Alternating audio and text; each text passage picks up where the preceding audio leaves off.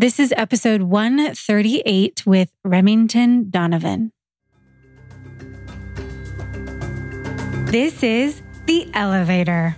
Hop on in and ride into the ethers with Britt and Tara of Elevate the Globe. If you are listening and if you're not aware that there is a war happening and a spiritual war and a war of consciousness happening, I would kindly suggest you become aware and wake up to that. So before we get into this episode, we want to share with you a word from one of our sponsors, Organifi, and it is the pumpkin spice time of year. Again, I'm so excited, and we are really loving the Organifi pumpkin spice gold because it is filled with medicinal mushrooms and herbs to help you sleep really well and just have overall health and wellness. So we've been using this Organifi Pumpkin Spice Gold as a creamy superfood tea at night and also in our baking. So I have made a pumpkin spice banana bread that's so easy and delicious. We posted it last year on Instagram and we'll be sharing it again this year.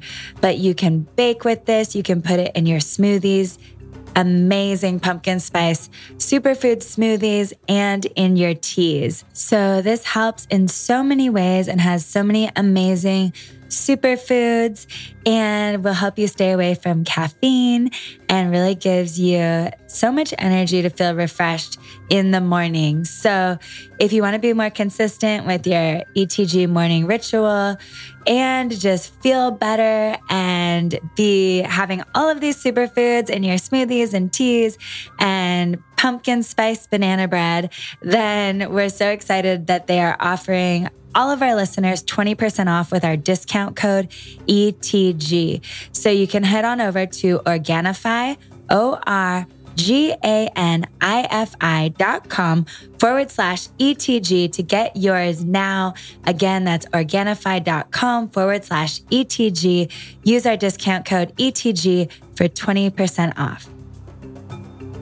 If you're brand new to the podcast, welcome. We're so happy that you're here. And thank you to all of you for listening. And if you have not already, follow us on Apple Podcasts, Spotify, or wherever you listen to podcasts and rate and review us. And if you send us a screenshot of your review to The Elevator at elevate the globe dot com, we will send you our magic morning checklist as a thank you. And as you're listening, screenshot your favorite part and post it on Instagram. And feel free to tag us at Elevate the Globe and at It's Britt Louise and at Tara Schulenberg. And we will be reposting and we're excited to connect with you more on Instagram. And we will head right on into the show. We hope you enjoy and we love you so much. Welcome back to The Elevator. We are your hosts, Tara Schulenberg and Britt DeAnda. And we are so excited to have Remington Donovan back on the podcast for yet again another amazing episode. Welcome back. Uh, yay. Uh, it is awesome to be back. I know we were like catching up beforehand with so much stuff. So I feel like we literally could just do like a twenty-four seven us talking uh, episode. Oh, we so absolutely you. Thank could. Thank you for having me. Yes. Yeah, so Remington has a new book coming out, which we're going to talk a little bit about. But he is a numerologist, a Kabbalistic tarot reader, a seer, and a teacher of Kundalini Yoga, living not even in Los Angeles anymore. By the time this comes out, he will be a resident of Vermont. So he's yes. Total opposite side of the country. Yes. Um, I'm trading. Uh, it, it'll be great. Uh, I'm looking forward to snow. Yeah, totally different life. He's going to be living on a lake. He has a dishwasher now and, and parking. Exactly. And I'm already in the algorithm. I'm like getting ads for like wood stoves and hiking boots. So oh, yeah. I was like, wow, the internet knows it figured it out. Oh my That's gosh. Like and if you haven't listened to the other episodes, we've been doing an annual episode with Remington about the numerology each year. So we did one for this year, the year before, and I think the year before that, right? Did we do? Turn yeah, it's been a few years in a row yeah. now. Yeah. Yeah. So I'd if you want to three years, at least three years. Yeah. Yeah. So we're going to actually have another podcast episode coming after this one towards the end of the year for twenty twenty-two. And we might go into a little bit of that, but you can check out the first podcast we had Remington on the show to get more of a overview one oh one on numerology if you're brand new to it. But today we're excited to really see what comes through. But we wanted to talk to you about just the last year, really, and just a lot of the events that have gone on. And specifically, we were talking to you a lot about Guru Jagat and her passing and um, your connection with that and just the energy and the numerology and everything going on right now. Uh, yeah, that's a lot. There's a lot going on. And um, and then on top of all of this, Guru Jagat, I think, was beloved by so many of us. And whether she was like a teacher or kind of a friend or just even knowing someone holding that space. And I, you know, I think for all of us, even with all the Ramas and everything, like she held space for other teachers that are like have their their students. So, you know, she really facilitated so much for us. And it's been quite the, the shock. I think a lot of us are still sort of reeling from it. And I probably every day at some point, I'm like, Jesus, I like she, I can't believe she's gone. Yeah. yeah. And I think it's like, don't really expect her. I mean, I... you don't expect anyone to pass away suddenly that's young, but, you know, I guess I just didn't quite see that coming at all. No, nobody did. And like, even, you know, within our community and extended community, you know, and the people that I often consider my teachers, like Tej and Hari Jiwan, like there's a place in my head because of age and just natural sort of progression of, of events. And at some point I, I did catalog a little section like, okay, at some point they're going to be a lot older. And so I was just already preparing, you know, those things you think about, like these people will pass. And I had no place in my mind for that to happen with Guru Jagat. And that certainly, and I don't think any, I don't think anybody did. No. Yeah. So how would you describe your relationship? Because you guys had a special relationship. Well, yes. Uh, I'm first of all, I'm very grateful. I'm very grateful to have like developed a, a friendship with her over the years. And I mean, honestly, she's done so much for me. And, and even when I first started coming around to Kundalini Yoga, which was before she opened Rama, and it was like, right, like literally a few months later, Rama opened up and I was afraid because I was going, I had, well, just to back up a little bit, long story short, I w- went through like serious suicidal depression. I lost everything and uh, kind of had a, a moment and uh, my life sort of shifted from that day. And it was like a hundred days later, I discovered Kundalini Yoga. And I grew, I grew up on an ashram. I grew up with Swami Satchidananda. I grew up doing yoga and more sort of hatha center. But yoga isn't just about the poses. It's the whole of the lifestyle. So when people get so caught up, what kind of yoga do you do? I'm like, it's the whole of your life. Like there's no, there's it's life, the yoga. But, you know, as far as some of the physical techniques, uh, you know, I grew up with hatha yoga, but I grew up like yoga is not about doing poses. Like, so I just learned yoga and spirituality. And then, you know, and then I got into all my hermetic magical stuff and found a teacher. And so I pretty much wrote off yoga because to me, it got completely debased. And I'm like, oh, it's girls in a gym, mostly girls. There's like three guys out there, but uh, now there's more in, in L A for sure. But trust, I've gone to, I've taught sold out workshops in yoga studios and I am the only guy there. So it's a lot of women in it. I'm not exaggerating, but I just dismissed it. Not like just because I'm like, oh, it's become like a workout thing and um, just not interesting, not deep, not quote spiritual. Although now I'm like, you know, whatever, it's, it's helping somebody, it's helping somebody who cares. Like they, not everyone wants to go that deep. Like who cares? You know, not a big deal.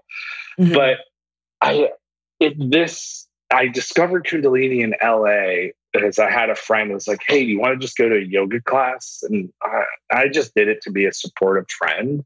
And she was like, what kind, whatever kind of yoga. And it just sort of came out of my mouth. I was like, Kundalini yoga. And uh, she, like, I had no money. I was living on two, I was actually living on one hundred ninety dollars a week unemployment in L A. So like, I didn't have money for a yoga class at the time. I lost everything. And there was a donation place that Guru Jagat taught at, which is a friend of ours, and she's the singer for White Sun, and, um, so, and just an amazing Kundalini teacher. I know you guys know her, but she had a donation class at seven in the morning. And I didn't even know, because I knew about Yogi Bhajan my whole growing up. I've actually met him as a child. He came to our school and stuff, and they were friends. So I knew about like the Sikhs, you know, all over. And so, and then I saw that she was Sikh. And so I trusted. I was like, oh, I didn't realize the Kundalini Yoga as we know it in the United States was so much taught in that. that legacy. Um, I just trusted. I was like, oh, cool. She's a Sikh. At least she's on her own spiritual path. So I opened up more to it. And then, so Guru Jagat really brought me in, and her, that first class, trust me, this all ties into Guru Jagat, but her first class, she just talked about how Kundalini Yoga was taught in secret up until very recently. And I'm coming from a secret tradition of all the hermetic magic stuff. And I was like, okay, she said the right thing. I was like, I think I'm in the right spot. And then I met her teacher that night. She, there was like a workshop. She was like, come to it. And so I could leave like a dollar, if that, barely. And then all of a sudden they invited me to this teacher's training. Just, just like, come and hang out. Don't even worry about the money. They just like really, everyone took us in. Guru Jagat was amazing. And then Guru Jagat, that was the first time I met her. She made an announcement. I didn't know anything, who she was. She was just another person doing yoga that was part of the community, I guess. And she had this whole download to open and create Rama Institute, and it was going to go worldwide. And she said she got the vision of the space, even the parking, the size, and then they found that spot in Venice, which is where we all met. Mm-hmm. And and then a few months later, it opens up, and Guru Jagat, I mean, well, Guru Jagat was teaching there, but Guru Jagat and Hari Jiwan, who I knew the most, and I just was like, oh no, I can't go. When you're like living on one hundred ninety dollars a week in L A, you know, an eighteen dollars yoga class, and you want to go three, five times, like, forget it. It's not a possibility. And I just emailed Guru Jagat and said, it's been really good. I just, I, I'm not able to do it now, and I'm still getting my life back on track. And she messaged me back and said, uh, I talked to everybody. You just can come as our guest, whatever you can afford. Just make an, a, you know, Kundalini Yoga, you have to make an exchange, whatever you can afford to pay. And, uh, and that was then I, I just felt super welcome. And so I was like, wow, okay, Guru Jagat, she opened up the space, and she's letting her teacher and Guru Jagat, like, let me come. And I never went to a lot of her classes, but I went to one like when it first opened, and it was Guru Jagat was teaching, and we did a meditation where you see like a vision of your future. I know there's a lot of different ones sort of all in that vein, which is also why I love Kundalini Yoga. And I, everyone afterwards, they're talking about their visions. They're like, I'm going to be a famous actor and a producer, and I'm going to have like a place in Malibu, you know, L A shit.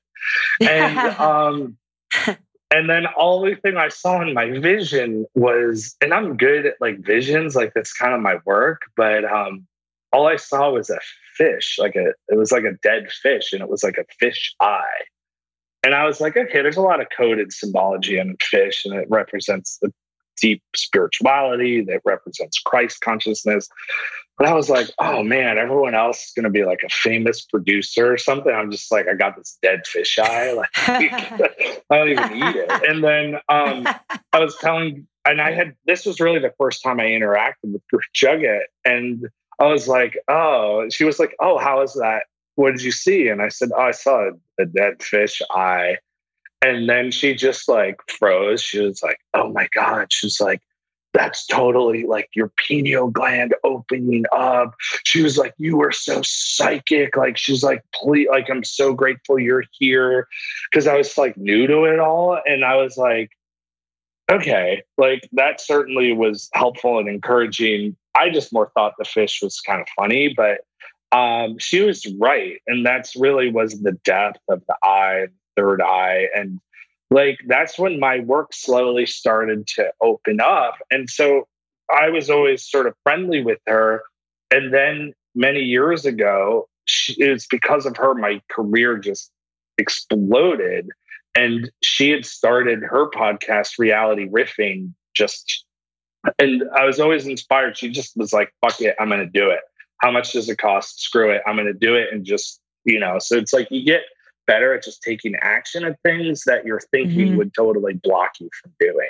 Mm-hmm. And we were at a white tantric event and she, she walked by me. We just said, hey, and then she like turned around and said, hey, you want to be on this, on Reality Riffing? Like it just like it's download came to her.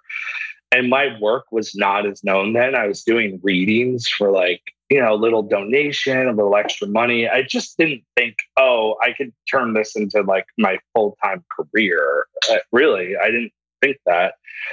And I was just starting to build it up. And then I did her podcast and everything really changed from that because all of a sudden I I got so many clients and I got enough though, because it's, I do everything word of mouth and people were so blown away. Either from listening to that episode, then booking, and then from there, they were telling all these other people. So it was really like this chain reaction. And, and so, and Guru Jagat, and then like I did a reading, I've done numerous readings for her, but you know, she would like post, and this was years ago. And so I really credit her, and I'm not the only one, but she really wanted to hold the space. And I know how sincerely she wanted everybody that she believed in to do really well. And I think just her projection and her energy and being a part of a supportive community where we all want each other to succeed like crazy is amazing. But she had the like practical, like she had the platform. And from there, I've never not done this for a living and a reasonably successful living. And so even just Kundalini, where I was going to kill myself and lost everything. And, you know, then I got clean. I found Kundalini. I really, I mean, all of that is a factor, but the like amount of miracle stories that I hear from like people trying to get a visa to their career all of a sudden taking off or to getting a huge part in a film from like mantras, meditation, and a community like working for each other.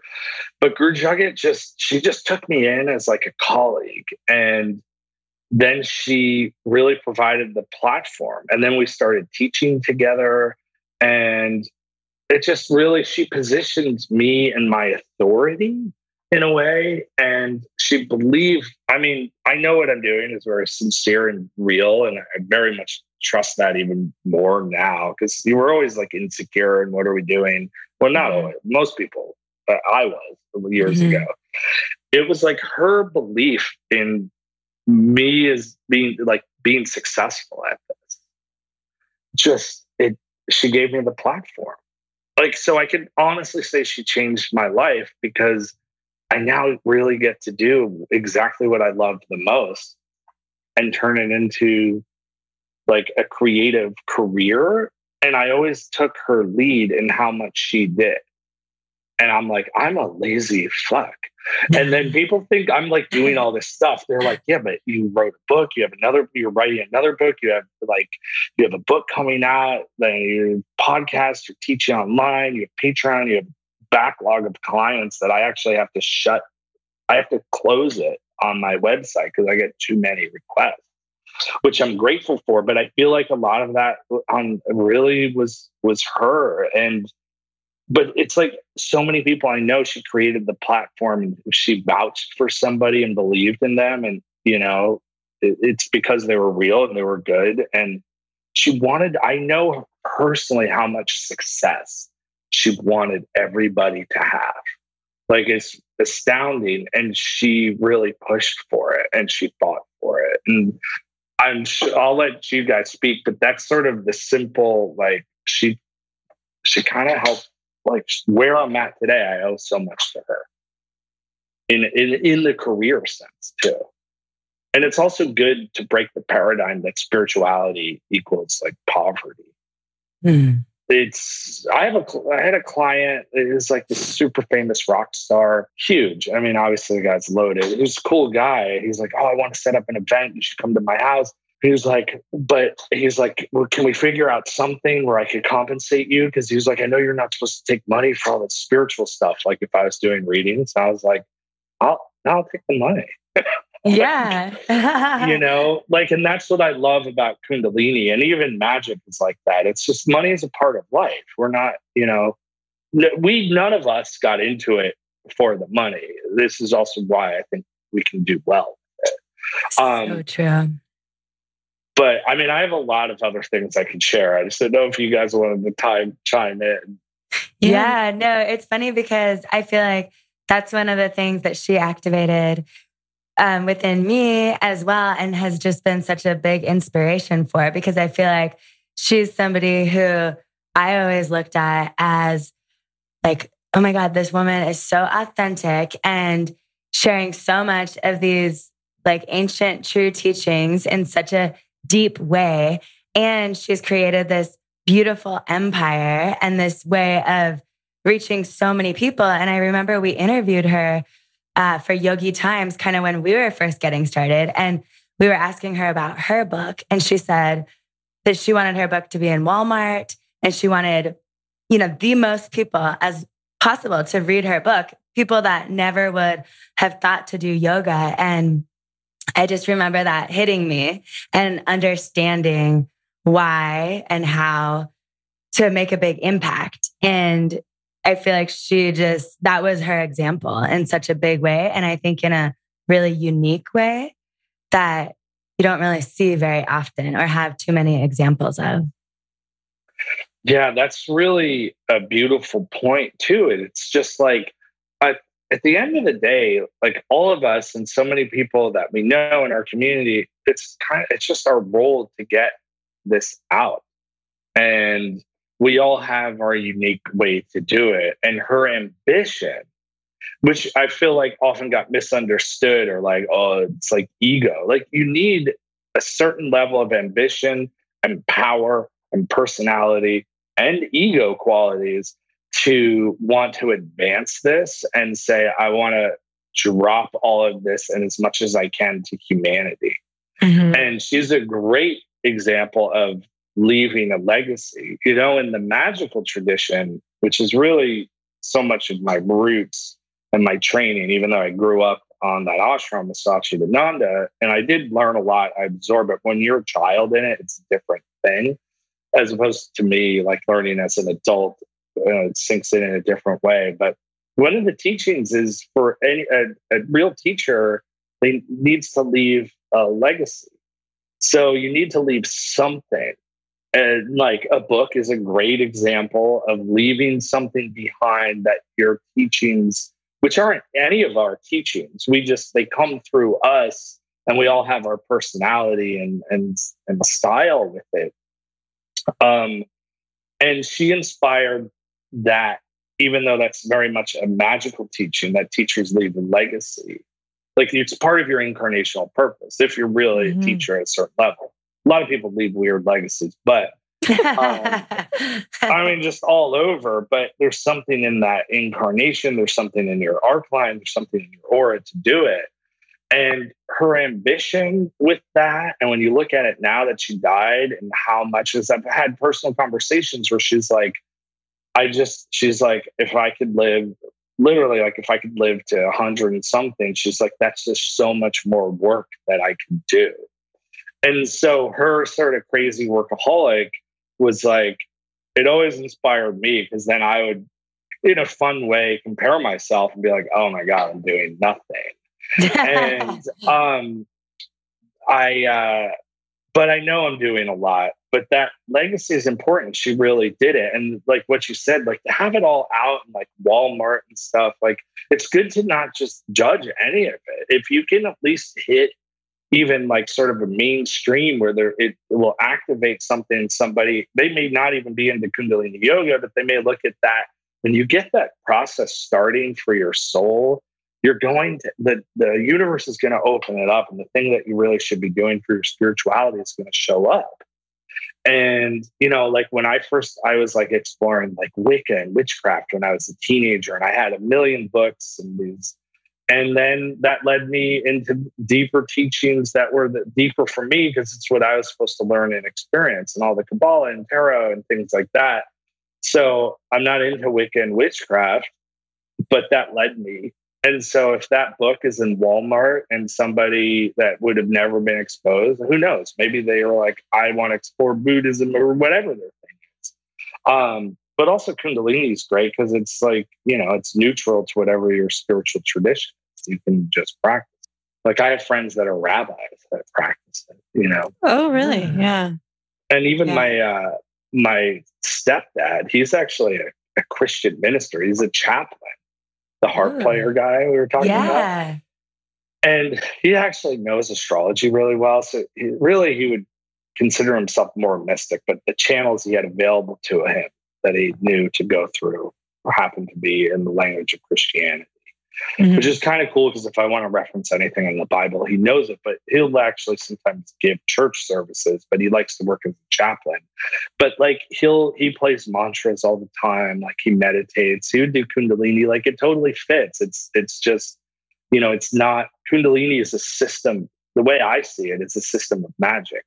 And so she just dropped it in so many things. And also she wanted Rama Institute. Like it wasn't just, you know, she also created a venue mm. where a lot of other teachers got to share their wisdom. Yeah. You know, you guys have done a lot of stuff there. And then she just created the center. So even like, I didn't consider her like my teacher, even though I learned from her all the time. So she was a teacher. So, but like we met because of that. Yeah. I remember you guys came to a tarot class that I had. Mm-hmm. And then I was like, oh, who are they? And then you guys were the, you took the most notes.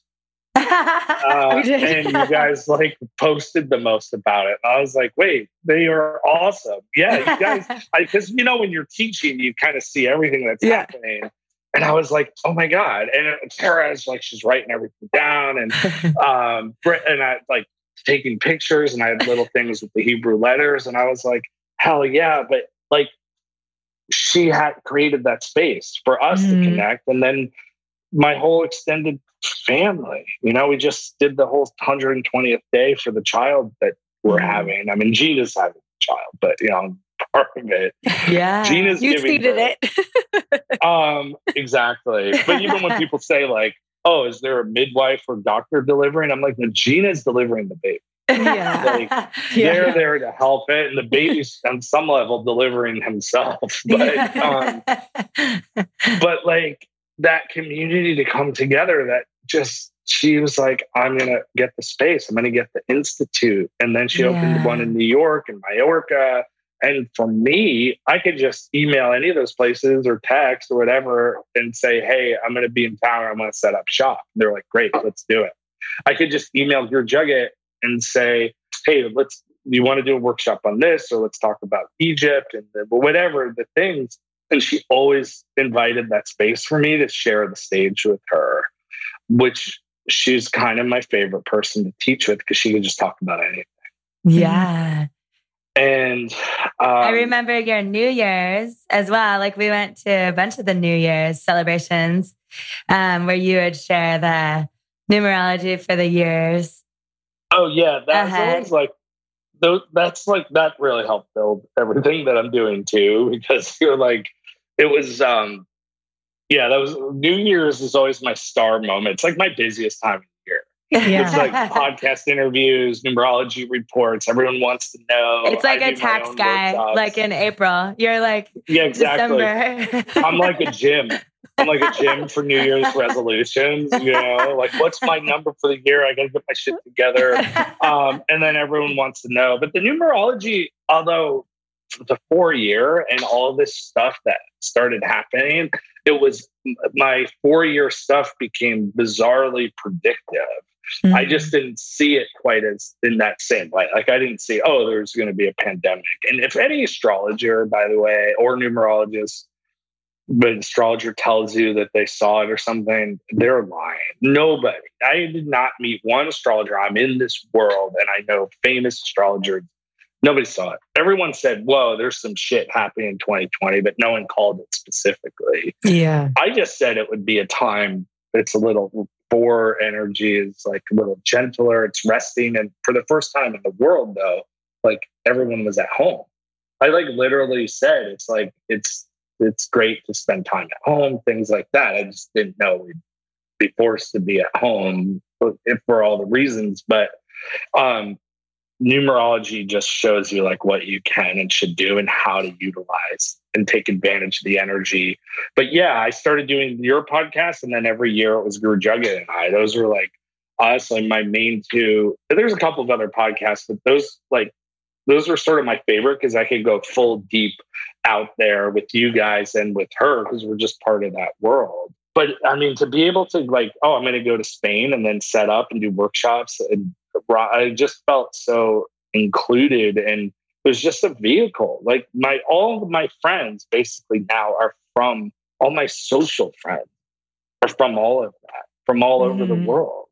And that's what I, you know, that, I mean, all of those, she set that up and she left that. And we got to really come together and make sure it's all supported because you guys really have your stuff that really took off.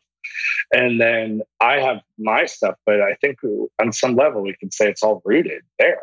Yeah, I think I remember one of my first classes with Guru Jagat, and I remember walking in to Rama because I, I knew Rama mostly from Tej because Tej, um, I think it had only been open for like two years at that point, but I wanted to to see Tej, and Britt had told me about Tej, and I just moved from San Francisco, so I came down and the, I was like, I really like this studio. Like there was nothing like this in San Francisco, and so I started coming back a lot. And on the weekends, you'd go to Guru Jagat's class, and it was just absolutely packed to the gills. Like it was crazy, and I'm like, who is this woman, right? And she's up there just kind of like slaying at life. She just like doesn't give a shit about what anyone thinks. And she just is saying stuff that you're just like, yeah, no one, no one's talking about this stuff. And it was really cool. You could just kind of feel the like kind of truth just kind of cutting, coming out of her, um, her truth specifically with the truth that she was really delivering through the teachings. And so um, I always just thought she was really fascinating for that reason. Like, how does she do all of this and not really care or not let it get in the way, you know? And that was the biggest thing I watched her do. It's a great example to stand your ground mm-hmm. and stand up for these teachings and for um, a lot. This is where I'm right now. I'm personally feel, I don't know if I'm stressed, but like, with the insanity of the world now, since COVID started, she spoke out and, and hosted people and spoke out against the, the narrative. And as probably as you guys know, and hopefully many of your listeners know, and some may not realize, how much information is straight up censored, how many accounts get uh, taken out, taken down on social media. Like you can't speak against the narrative. You can't even speak about natural health. And I did a podcast with her within all of that. And I said, mark my word, like you're going to, somebody's going to teach a set, you know, one of the Kundalini set for, you know, conquering anxiety. And that's going to get fact checked or taken down, or you're going to have somebody come after you because you're like not a psychologist, not science. And, um, you know, you can't say you, you can help anxiety through this meditation or the set for the adrenals, right? I used to teach in a recovery center where everyone's like eleven days off crystal meth. I often would do the set for, uh, it was like the adrenal fatigue set. I, and it's like right in the main teacher's training manual. It's like a great set, like regardless of the result. And everyone would start crying and they're like clearing all this energy, at, you know. But now it's like she just helped me feel more empowered to speak against it. And I was able to speak against what's happening with her. And I felt way more emboldened when you have a confidant and you have an ally. And that's, we became very close in the last almost two years, like just texting a lot more. And then we were on a sort of, I joke, like our little secret thread of dark humor memes that we would never post publicly. But like, we're also just all real down to earth people. But I feel like part of me feels a little alone now. And I'm like, how much do I speak out? What's happening? I definitely noticed my like social media numbers will just sort of dwindle, or like the rotation of my stories when I'm, you know, when yeah. you just can't even question anything. You can't even have a, di- a public discourse dialogue about the insanity of the world and restrictions and lockdowns and the lack of science that people insist is science and nobody knows. Everybody's freaking brainwashed now, in my opinion. And she was bold against that. She would create the platform to host people that would speak against everything that's happening. And it certainly empowered me to be like, you know what, fuck this. I'm a teacher. My main magical teaching for the new paradigm of humanity now is truth and liberation for all. And I can't not share a truth. And then it's it's a fine line. But she just had the guts to basically be like, fuck you. Yeah. Yeah. And like even some stuff, like so much is orchestrated and controlled and ma- manipulated. And people's, I've watched their psychologists just implode. And there's things where everyone's team, like trying to post like certain s- squares on their Instagram. And I was like, are you, are you going to do this? Like, cause it's just going to be like a virtue signaling, like the black square. I'm just going to say it. And I wouldn't do it. And I actually gave, I, I gave a, an Instagram live talking about the numerology of it all. And it's really dark, but that was also just meant for like, I work in the music industry, and then it, it, it just, the whole thing backfired. And like, so I'm grateful I wasn't a part of it, but I like messaged her. I'm like, or she was just like, nah, nah, let's just, I, it, that's not, I'm here to teach mysticism as well. So it's just fucking great to have a confidant and an ally that it's a little easier to do it, you know, not yeah. alone. Yeah. Yeah. And a, a part of me feels a little more alone. So we are briefly interrupting the show. We have a word from one of our sponsors, Mindful and Modern, that we just absolutely adore. The holidays are right around the corner, and we really have the perfect gift for you guys. So Mindful and Modern is our favorite meditation company that has all the things you need for your Kundalini practice. And we love supporting small businesses that are doing good in the world, that are elevating the consciousness of the planet in their own way.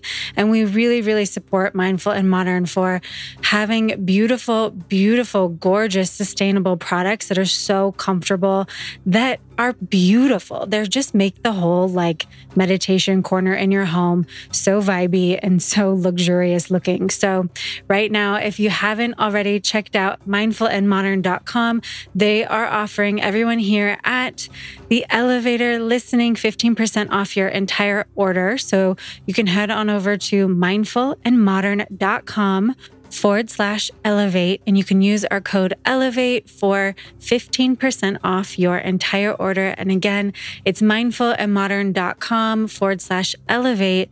And the code is elevate for fifteen percent off your whole order. And you can gift yourself, family, and friends the gift of meditation. So with that, you guys, we will head right back into the show. We hope you're enjoying this beautiful episode with Remington.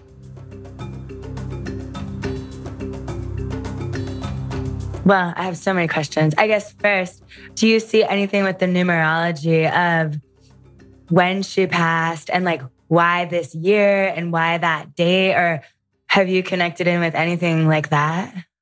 Well, um, I mean, the, uh, yeah, there's, first of all, we're just having this five year and I've been mm-hmm. saying five is a number of warfare.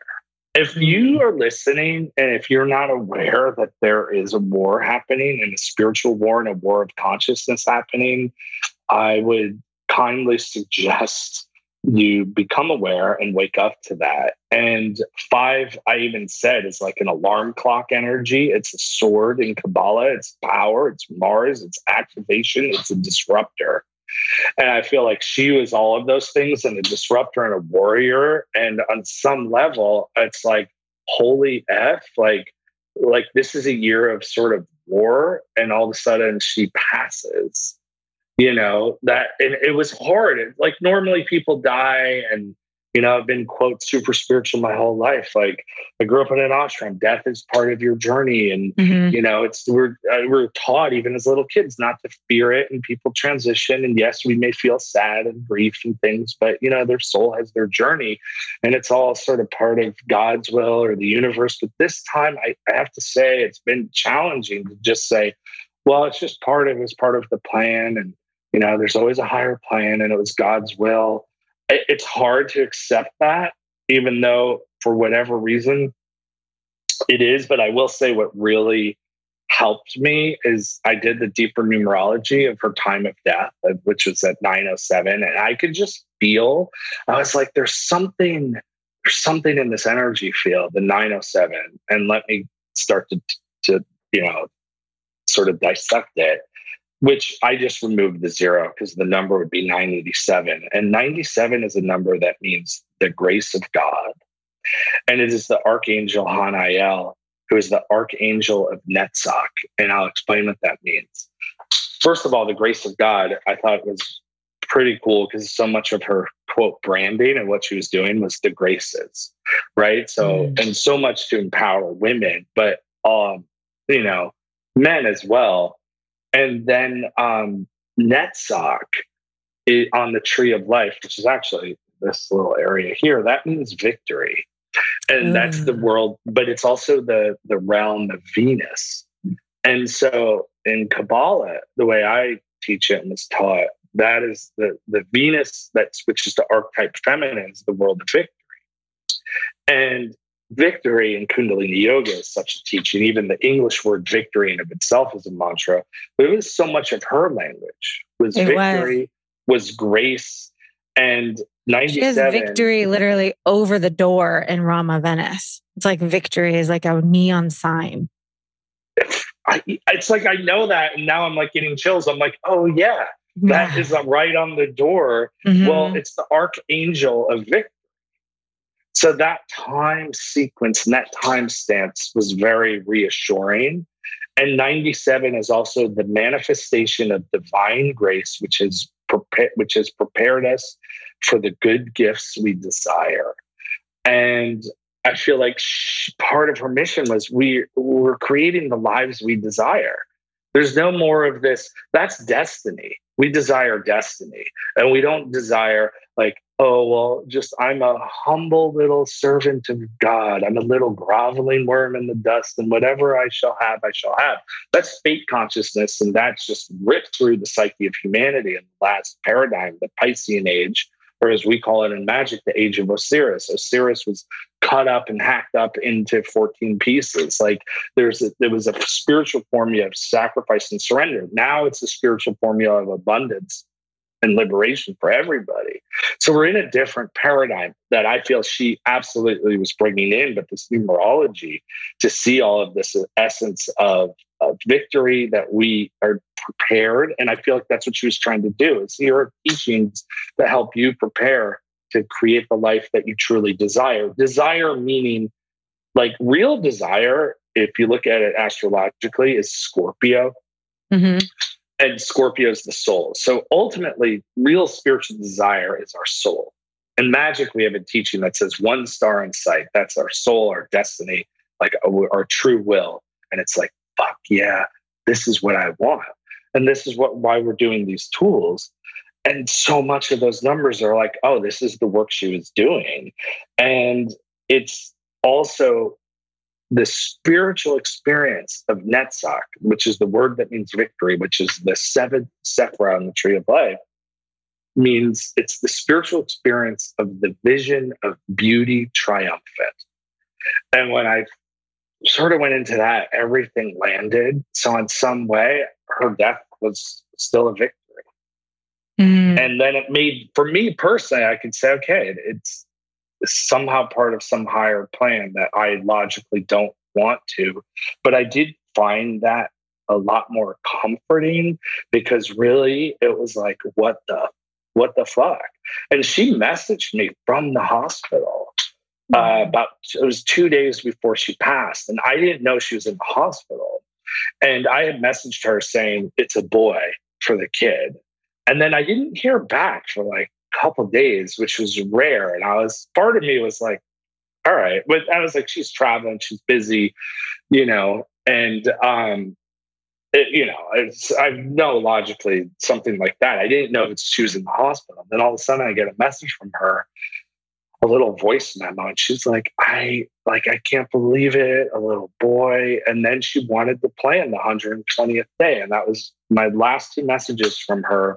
She's in the hospital. I didn't realize she was as bad as it was. I didn't realize it was as bad as it was. And she said, what are we going to do? Rama is yours. Let's have like a huge celebration. And I was, and then, oh, it's a funny story that ties in, but She she was in the hospital, essentially, little did we know, dying, and she wanted to plan the one hundred twentieth day. And then she messaged me right after and said, by the way, I'm in the I C U. I just got out of the I C U. I almost died. And she said, please send me prayers. And when I go back and I saved that one, I wish I saved the other voice memo message, because you know how you can say keep. But I didn't want, I was like, well, I don't want to seem like a weird stalker. The world's been crazy and everybody's trying to do something against somebody when people, everybody's been turning on us. And like, when I hear that in her voice, you can hear it now. Like you can hear, oh, wow, she really was on some level scared. But here she is two days away from dying, just out of the I C U, and she wanted to plan the one hundred twentieth day. Mm-hmm. And I was like, what? I was like, well, Gina's fine. The baby's fine. Everything's good. Just rest and we'll figure it out. And then the, my head, in a funny, not a little selfish, but in a, in a funny, cute way, because I had had a dream a few weeks ago about the one hundred twentieth day, or a few weeks before she died, not even, maybe a week and a half, that it was the one hundred twentieth day. And those of you listening, one hundred twentieth day in our tradition is the big deal when the soul enters the body for a pregnancy. My, so by the time you're listening to this, I will be married. So I guess my Yay! Fiance, but now my wife. I had a dream, and then it was the one hundred twentieth day. And in, in my dream, it was Guru Jagat and Tej. I mean, sorry, Guru Jagat and Tej. And I've never dreamt with them together. I've had dreams. Guru Jagat would show up in my dreams a lot, and they're like buddies in the dreams. Then I'll dream about uh, Tej, and I'm like, oh, this is my teacher coming in. Tej is always directing and yelling at me and stuff like that. And it's my relationship with her. But I had a dream that they were together. So I was like, oh, this is great. Because when I shared about the dream before, Guru Jagat was going to be out of town on the one hundred twentieth day. But she was like, maybe I can zoom in. So then I was like, oh, well, she'll have to be recovering from all the surgery and stuff. So she's not going to go anywhere. So she'll be there for the one hundred twentieth day. So my dream is prophetic and it's going to come true. And then she died two days later. And I just couldn't wait for her to meet this little boy. And I felt the connection that they had and the support. She was... It, I like, we told you know I told Tej, our most inner family, and I told her and Guru Jagat, and th- that was like when we found out. Those were all the first people to know, and so Guru Jagat was just texting me all the time about it and was so happy, and like so sincerely happy, not just trying to be like positive. And that it just kind of breaks my heart, because she's literally trying to help us in the hospital. Nobody thought she was dying. And then it all, just everything changed.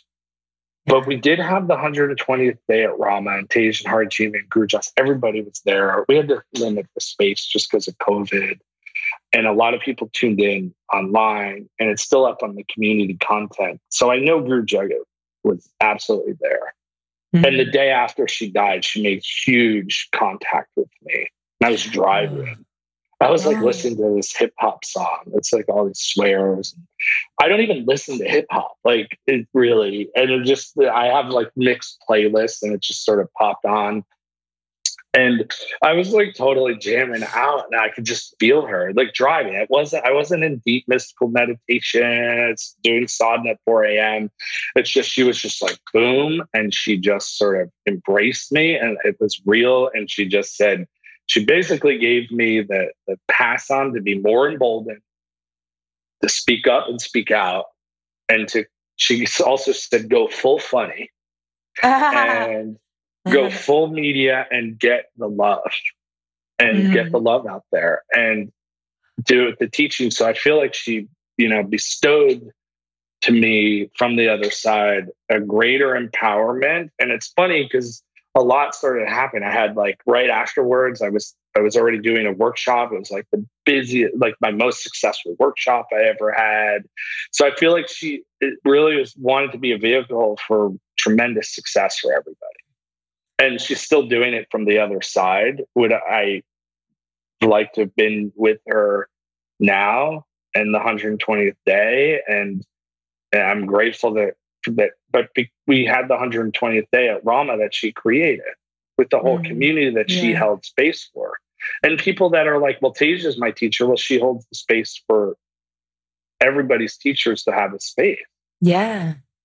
And um, I, it, I'm like, I'm grateful, but I'm a little, I gotta say, the human emotional part of me is still a little heartbroken with all of that. And to hear that this message, it just, I will cry every time. And yeah. I didn't think I'd be so, I didn't realize how much a part of my life, and on some level you just take for granted when you know somebody. And there's people that are, we're daily in contact and way closer, but we had a, we texted a lot and we messaged and we, you know, we started becoming phone conversation friends. And like, what the fuck? Just the insanity of the world right now. I just felt more empowered. I felt stronger and it felt easier. And, and having a confidant at that level and someone who has that much sort of ability and worldly power just is, is, was a great ease in life. And I could confide anything to her, anything that I was struggling with. And she and Gina started taking the graces, my, at the time of recording this, now wife. I'm still used, not used to saying that, but for the time of this airing, and you know, it, I could overhear some of these calls and how much attention she gave to everybody, and how much support she gave to Gina, and it was amazing. And I want to say something kind of funny though, and I feel like she's laughing because I always like hear her laugh. She'd laugh at her own jokes and just those things, but. Like she was giving little exercises and just sort of intuitive things. And she told Gina, everyone's getting like, you should do this meditation, do this, do that. And she was like, Gina, you should try to have an orgasm every day for forty days. And um, Gina's probably killing me because I've talked about it now, but we even talked about it on our podcast. And now Gina's, she's pregnant. So I feel like, um, you know, and then my joke too, I was like, Gina, maybe, maybe you're Jugget's spiritual teacher.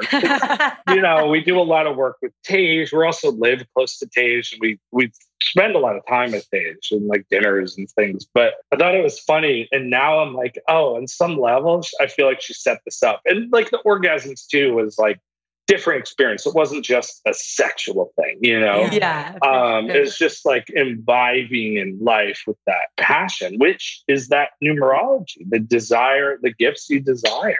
Mm-hmm. But now we're having kids. So part of me, I felt like she tuned in to be like, ha, ah, this is hilarious, little prank. And I'm going to help Gina get pregnant. And I was blaming the mantra autonicity, which speeds up the timeline. Gina and I just wanted to find a house and a little quiet place to live. all of a sudden it's like pregnant, like everything changed, you know? So I, some level, I blame Guru, I blame Guru Jagat in a friendly way. And I blame Guru Joss for the Onto the Symphony mantra that we keep listening to that's in the bedroom twenty-four seven. So it activated the change, but you know, I just, it's, there was a friendship too. But it also made me more, like, I'm more grateful for you guys and I feel closer to you guys. And, you know, we're always, you know, the three of us are always in touch at some level. And we know that we're here, but this is where I think we all need to be closer and come together. Because I, there was a lot of things I still wanted to do with Guru Jagat. I just assumed, oh, we'll be just rolling into this in our nineties, probably a hundred, you know. I was like, there's plenty of workshops we can teach together. We'll yeah. probably even, we could write, co-write a book or something. Mm. And I started my, our podcast. It's just me and Gina. I haven't even had a guest on because I was been sort of lazy, but also like, uh, it's like, oh yeah, like I know, you know, Guru Jagat, I'll hop on, I'll just reach out. And you know, you kind of take it for granted because you're like, well, they're alive and well, mm-hmm. you know, yeah. they're forty-one. Like this isn't going to happen. No, no, you don't think that at all. Yeah. I know. I, I think that when she, when she passed that, that, that morning, we talked about this on another podcast, but you know, I could feel, I could feel, and I heard it's going to come down to that night and she's either going to like, like will and choose to stay, or she's going to transition. And of course, you know, that's like really the only options. And she, when I woke up and she had transitioned, it was like the same kind of situation that you had with the full force of her energy just like hit me. And I just got all these messages as well. And it was um, very similar, like move, like, like go, go for it, like go for it. Like this sense of you, you know, caring what other people think, like you, their time is limited here, like go for it now. And it was literally like, I had to resist the urge to literally pack up all my stuff and book a flight home because I was in Mexico. And I was like, I need to go home and I need to get Rex and I need to go to this other destination that I'm going to now in October. Cause it was just, she was just like, go now, do it now. No more waiting. And so I feel like she's kind of, she almost like seeded these things and a lot of people. And then her death almost, if it, it's like, almost like if you didn't get it yet, it like kind of pushed it. She pushed it into you when she left. It's what it felt like, like a rubber band effect, like the kind of... Yeah. It was like a definite push. Like she's a like push. a slingshot almost. Like she, yeah, a slingshot. She, yeah. She definitely slingshotted me and just, you know, now, like I do feel more emboldened. Yeah. You, well, you, I feel that way about it. Just talking to you. You know, we were on talking for half hour before we scheduled this podcast a couple of days ago and we couldn't do it. And then you and I talked for an hour and it just, I feel like you're so much more comfortable than ever before. Just really like, it's like this, there's like the strength of like the, you know, almost like you have two rods next to you, just like, this is, you know, what I stand for. And it's like fully in the ground, fully grounded in. And, um, you know, I think that's what she was. Somebody that was able to teach that. I think she was a total badass. In that she was. Yeah. Because, well, but remember even the three of us, this was last year going into the five year and we were talking about it.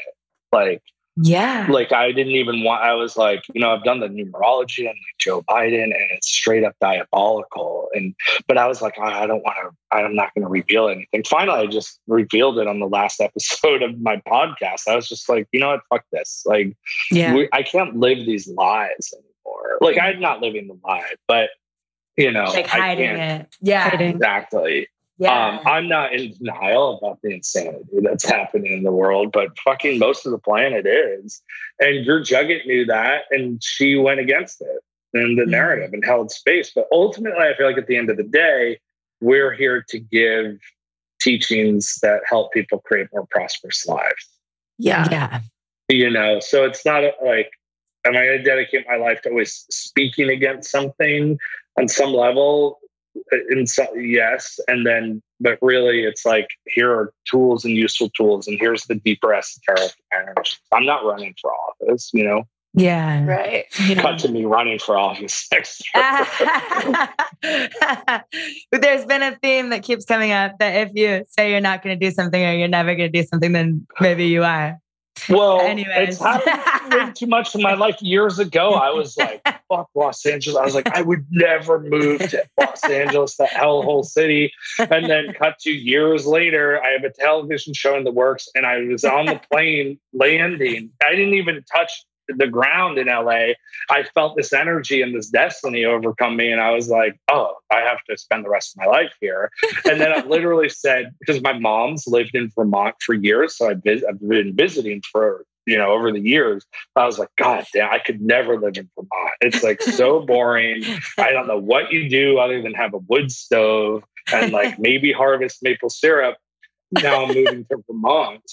Um, But L A, I had a huge destiny. My Pluto line is here, and Pluto mm. is like, you will lose everything, and I did. You know, that's, and then I found everything else, and I re, I became. I, I just never thought I could do this stuff for a living. It was just my personal life that I kept secret. And Guru Jagat helped me forget about the great insanity of the world right now and the lies. But before all of that, she just helped me kind of come out of the closet as a mystic and to do it professionally. I once I saw her stuff blow up because when Rama first mm-hmm. opened, she still wasn't like the main teacher or anything. She yeah. just created a space for these other teachers and she taught her class very consistently. But I do remember all the book launch and the book coming out, and it was a ten year, and ten is about startup. And then I did the podcast and we talked about the ten year and stardom. And I was like, okay, that's when everything changed for me. But I saw her stuff really blow up. And I was like, all right, well, I'll just kind of, I, I was like, it made it easy because I was like, well, I'll let her lead the way and I'll kind of like hang on to her coattails or whatever the saying is. But, and, you know, because I was like, she'll go forward. Like I could sort of use her as a gauge, and now it's up to all of us. Now we got to really lead the way. Yeah. yeah. yeah. I love it. And that. I'll reveal Joe Biden's diabolical evil numerology. Oh God. His numerology literally means that uh, a fallen angel, literally, these are from old Kabbalistic texts. I'm not making this up. A great president and the Duke of Hell. Oh God. Like yeah. literally means the Duke of Hell. And then it's like, it's very violent. So I'm just like, oh God. And I'm like sitting on this a couple of years, you know, a while ago. And I'm like, well, I'm not going to ever mention this. And I'm blowing your podcast up because here it is. Blow it up. Dark. It's fucking yeah. dark. Um, I want to ask. Get too attached. Yeah. yeah. I want to ask you, because one of the messages that I have to read it, because I wrote down so many things that Guru Jagat shared with me. Um, really like the two days after, like, um, but one of the things she said was, my plans haven't changed. And then another thing she said is, I'm not gone. I'm right here. The guru is within you. Your job is to access it. Show up, don't give up, and put your passion into action. So I'm just curious, like if you feel that too from her. Pretty much. I feel like too, though, it was like, she just... She just wanted me to go full force with everything that I'm doing. Mm-hmm. Yeah. And I had just started the podcast. I'm in a, I have more books to write. And so it was like the emboldened, but yeah, same message. Just sometimes too, when you have contact, everyone has their way that they experience those things or like how their psychic experience is. Some people are more words. Mine is like in an understanding that I know, but it's exactly those same words too. Mm-hmm. And she is still, absolutely, she's here. And I know she's at the one hundred twentieth day, and the amount of messages I get of people that are having contact. So I honestly think she's probably way more empowered. Yeah. Remember in the, in Star Wars, like the, the first one that came out in the seventies, and Obi-Wan Kenobi, like mm-hmm. surrendered his life to Darth Vader. Because in the subtle realm and the subtle body, it's way more powerful. Yeah. And I think we need to remember that. But there are plenty of things that are coming up or a funny meme that I'm like, I really want to text this to you. Oh, yeah. You know, and um, really hard. You know, and my last message from her was, you can hear it in her voice, and you're like, oh, she's getting ready. she knew on some level, of course, but I'm just glad that so many people are reaching out with like messages. And it's very similar to what you were saying, Britt, like, but she is here. And, and that's always a good reminder. The guru's in us. I think it's a new paradigm in the Aquarian age. And finally, people are starting to realize, oh, I don't have to go to this outside thing. Yeah. Yeah. And a real teacher is going to give you the tools to have those experience, true spiritual experiences within yourself. Yeah, absolutely. And she was just a badass with that. I know, she was. Definitely lost somebody very influential to this whole community. But, you know, I also feel like she's definitely given a lot of structure and a lot of instruction about how to move forward next. And, you know, I can feel her even literally, like I can feel souls and like I can feel her younger version of herself. There's something kind of like right next to me on my right side, kind of watching over us. I can, I can see her.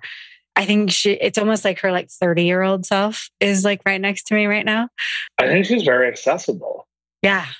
I think anyone who felt connected, I think if you tune in, close your eyes, still your mind a little bit, she's definitely there. Yeah. She had an effect on way more people than I think we even realized, because first of all, I'd see like the celebrity posts and stuff that, you know, even Courtney Love is like, you know, fuck you. She's yeah. punk rock.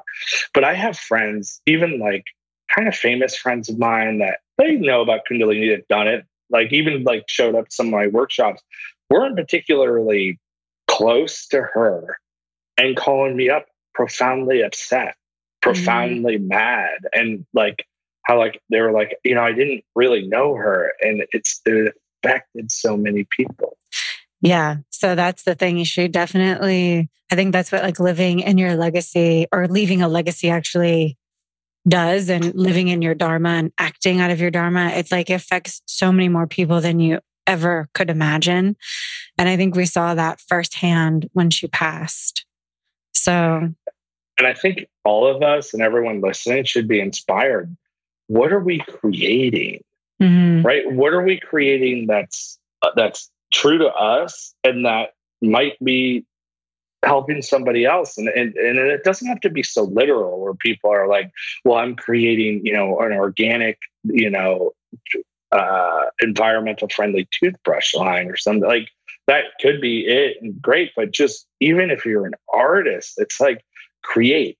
That's like, even she tried to, well, she did kind of coin like creation culture, but I feel like even that nine oh seven numerology, Venus is about art and creation and beauty. And what are we doing to make the world more beautiful? And, and like have the ambition and have mm. this, and strive for doing these things. It's like we need to we need to share our talents and our gifts with the world, and um, we all should be reminded like it's just time, and like and the time is limited. Yeah. Now I definitely am like, oh fuck, okay, I'm gonna do all these things. I'm gonna finish. I have four other books in me floating around. One I've already started knocking out, but like. I have to make it happen. I got to pe- procure the book deals, and I'm full steam ahead, you know? Yes. Oh, well, thank you so much for being on, Remington. I feel like this was so rich, this conversation, and we really appreciate you coming on and sharing your relationship with Guru Jagat. And you have a book coming out soon. When is your book coming out? eleven eleven eleven eleven Which is awesome because it's a numerology book, but it's more awesome. That wasn't me or my strategy, and my publisher is not like a new age publisher. So it just was the way the timing quote worked out. Although it. There are distribution issues because of COVID. So mm. it, they said there could be some delays, but officially it will be out. So if you order it and it doesn't show up, just be patient because, because COVID insanity. Oh my yeah. gosh. Yeah, it's uh, but I love you guys so much. And please, maybe I can send you guys the dark humor memes. Yes. Oh my gosh. Post. Anytime. Oh my um, God. Because I know all of us are on the same page. Yes. Yeah. I just want to be closer to you guys, especially now. And we really need to make sure we keep our allies. We like, you know, yeah. we're here. We're in this. It's fucking shit is going on. And There is a consciousness. It's a consciousness war because there's an evolution of consciousness. Mm-hmm. You know, there's all these like fluff people that are like, we're ascending. And uh, it's true. But also that means there's an old consciousness trying to hold everybody back. Yeah. Yeah. And we're seeing the switch. And I've never seen so many people in my life turn on their spirituality. I've never seen a planet where your spiritual evolution is trying to be thwarted. You can't even talk about natural supplements now without being like banned, shadow banned. So shit is dark, and then shit is simultaneously so light and bright. And excuse me, we got to just kick ass in this, you know? Yeah. And we're doing it. So we're doing it. We are together. Agreed. And you too. I love you so much. And we love you, Remington. Yes, I can't wait till the you. next time. So we yes. will, we're in touch. Yes. That sounds good. Well, we're so excited. All right. Big hug. Yes. And love you. Uh, Remington is going to be having retreats in Vermont and so much more to come. And stay tuned for the next episode all about twenty twenty-two. We can't wait to hear. Um, yeah. But thank you again for coming on. We love you. Love you guys. Sat Nam. Sat Nam. All right. So that about wraps it up. It does wrap it up. We hope that that inspired you, gave you insight. Like we mentioned in the beginning, we will be having Remington back on the episode to do our annual twenty twenty-two numerology reading. And we are also going to be doing a Lobby Top episode, which is a new thing that we're doing. We are doing the next week episode as a Lobby Talk. So tune in on Tuesday next week to hear more about our thoughts from this episode. And we're just so happy that we could have this really honest, open, vulnerable conversation. Yeah, we always value Remington's time and his mind and his energy. So he is one of our very beloved guests by many of you. So I hope this let you into his own personal world a bit more. And of course, he is a returning guest over and over now these years. So again, like Britt said, we'll have him on very shortly. And yeah, he's coming out with a beautiful book and so many things to come. So um, we love you, Remington. We know you're listening back, and congratulations on your marriage and uh, moving across the country. And we hope you guys are going to tune in again next week, and we will be chatting like Britt said. So with that, yes. And make sure to check out our free webinar that is coming up on November fourth. And if you have not heard, we are also opening up our Elevated Mastermind Collective for one last time for this year. And we are so excited to welcome new members into our collective. This is our business coaching program. It's the only place that you can be coached by Tara and myself. And there is so much more included in becoming a member and being a part of this collective, in addition to getting our five twenty-eight Abundance Academy, soon to be in tune, included with your membership. So this is an upgraded, intimate business and purpose Mastermind Collective. So we're very excited to welcome more of you soon. Stay tuned for details coming up as far as how to apply and join us. And we'll be sharing more about what's going on with Elevate the Globe, but that's what we're most excited about right now. So thank you again for listening. We will see you next week. And with that, may the pure light within you guide your way on. Sat Nam.